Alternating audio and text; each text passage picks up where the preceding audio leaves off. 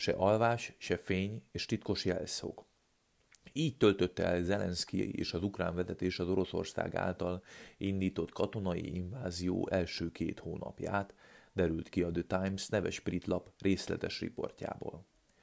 Üdvözlöm Önöket, a mikrofonnál Kulifai Máté, ebben a podcast sorozatban rendkívüli hírek és cikkek hátterét igyekszem megvilágítani. Ha kíváncsi a folytatásra, kérem iratkozzon fel a YouTube csatornára. Az értesítéseket pedig a csengőgomb megnyomásával tudja beállítani. A nagynevű brit lap, a The Times politikai szerkesztője egészen a kievi kormányzati gépezet szívébe látogatott, hogy megtudja, hogyan és honnan vezették az országot a háború egy éve alatt, az elmúlt év alatt.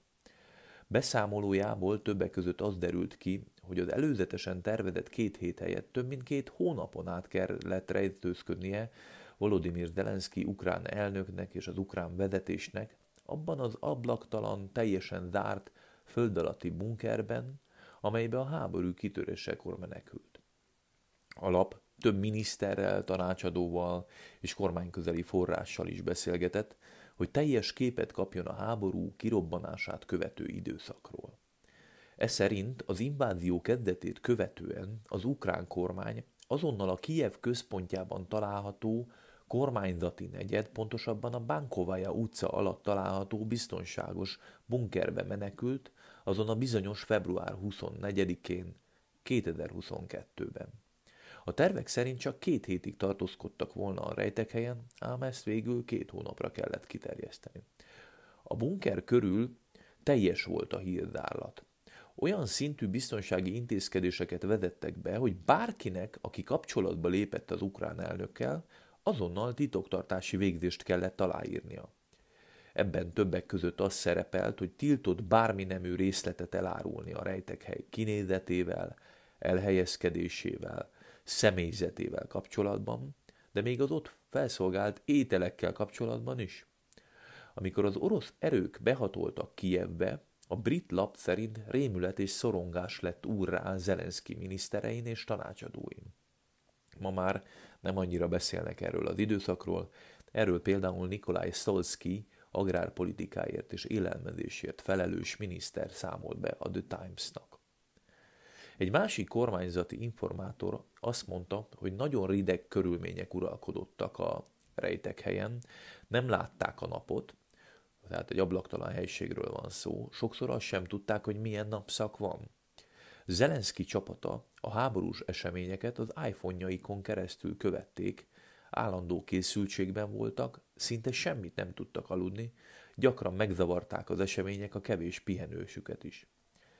Több ukrán tisztviselő egyszerűen annyira besokalt a föld alatti bujkálásból, hogy egyikőjük a The Times újságírójának bevallotta, hogy még ki is szökött a bunkerből, hogy végre étteremben ehessen.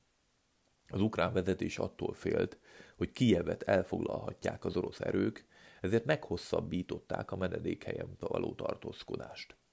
A lap szerint Zelenszky csak nagyon ritkán hagyta el a bunkert, hogy a felszínre menve felvegye azokat a videóüzeneteket, amelyeket feltöltöttek ugye a közösségi oldalakra, megnyugtatva az embereket, hogy az ukrán elnök nem menekült el. Február elején egyébként Naftali Bennett, akkori izraeli kormányfő, egy öt órás podcast beszélgetésben mesélte el, hogy miként közvetített a háború kezdetekor az orosz és az ukrán fél között.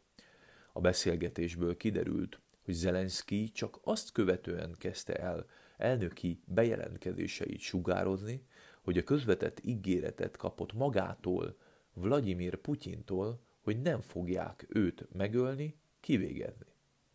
Amikor Bennett ezt az ígéretet megkapta az orosz elnökkel való tárgyalása során a moszkvái látogatása alkalmával, szinte azonnal felhívta Zelenszkijt a Kremlből kilépve. Két órával később jelent meg Zelenszky azon videója, amelyet már a kijevi elnöki irodában készített, és amelyben az elnök hangsúlyozta, hogy ő, idézem, nem bujkál és nem fél senkitől. Köszönöm, hogy meghallgattak, Kulifai Máté szerkesztő vagyok. A rendkívüli hírek podcast sorozatban érdekes cikkek, események hátterét igyekszem megvilágítani. Ha tetszett az adás, kérem iratkozzon fel a YouTube csatornára. a csengő gomb megnyomásával pedig be tudja állítani az értesítéseket is. Köszönöm a figyelmét, vigyázzon magára!